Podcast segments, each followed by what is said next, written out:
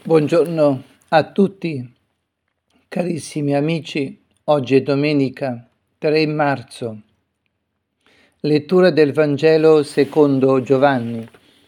In quel tempo il Signore Gesù disse a quei giudei che li avevano creduto, se rimanete nella mia parola, siete davvero miei discepoli, conoscerete la verità e la verità vi farà liberi gli risposero, noi siamo discendenti di Abramo e non siamo mai stati schiavi di nessuno. Come puoi dire diventerete liberi? Gesù rispose loro, in verità, in verità io vi dico, chiunque commette il peccato è schiavo del peccato. Ora lo schiavo non resta per sempre nella casa, il figlio vi resta per sempre. Se dunque il figlio vi farà liberi, sarete liberi davvero. So che siete discendenti di Abramo, ma intanto cercate di uccidermi, perché la mia parola non trova accoglienza in voi. Io dico quello che ho visto presso il Padre. Anche voi dunque fate quello che avete visto e che avete ascoltato dal Padre vostro. Gli risposero, il Padre nostro è Abramo. Disse loro Gesù, se foste figli di Abramo, fareste le opere di Abramo. Carissimi amici, interrompo qui la lettura del Vangelo che è molto più lunga, ma già qui ci sono contenute, diciamo, le dinamiche che poi ritroveremo nella continuità del Vangelo che verrà proclamato. Ora il Signore si rivolge a quei giudei che avevano incominciato a diventare credenti, quindi i suoi discepoli. È interessante perché poi vediamo tutta la diatriba, la contesa con gli stessi giudei che avevano incominciato ad essere credenti. Questo ci fa capire che ci sono tante sfumature nella vita del credente e non siamo mai giunti, diciamo, alla definitività, alla pienezza della nostra fede. Gesù si rivolge a quei giudei e in fondo cosa dice? Dice se rimanete nella mia parola siete davvero miei discepoli, conoscerete la verità e la verità vi farà liberi.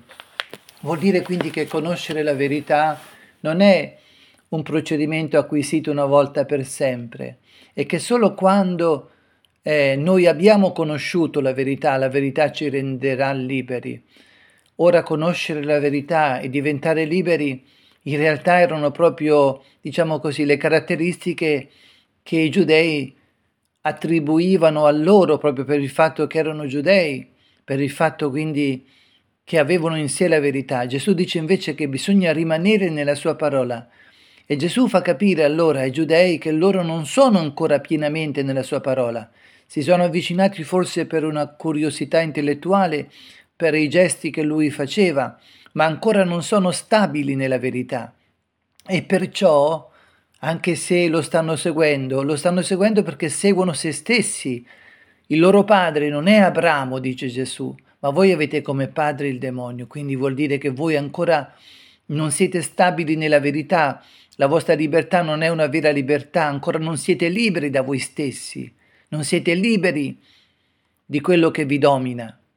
Carissimi, Amici, com'è bello sentirsi dire anche noi, se rimanete nel mio amore, se rimanete nella mia parola siete davvero miei discepoli.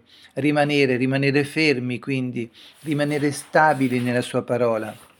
È proprio bello quello che Gesù ci dice e ci fa capire appunto che ci sono tanti livelli della comprensione che abbiamo del Signore. Pensiamo per esempio al brano del tralcio e della vite, rimanere nella vite quindi se non si rimane nella parola del Signore non si ha quella linfa vitale, come, come appunto il tralcio non ha la linfa vitale se non rimane nella vita e non può quindi essere completamente libero, con, portare frutto di vita, di verità.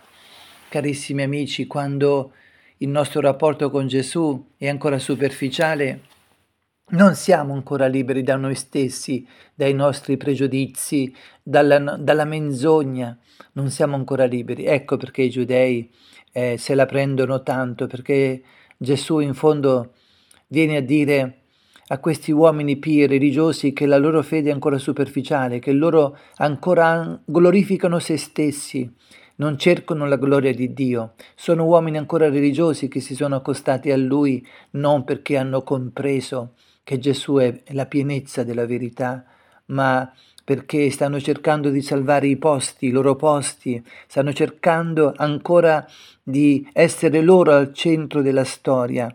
Non hanno ancora compreso che seguire Gesù vuol dire cambiare completamente la propria vita e mettere al centro gli interessi di Dio.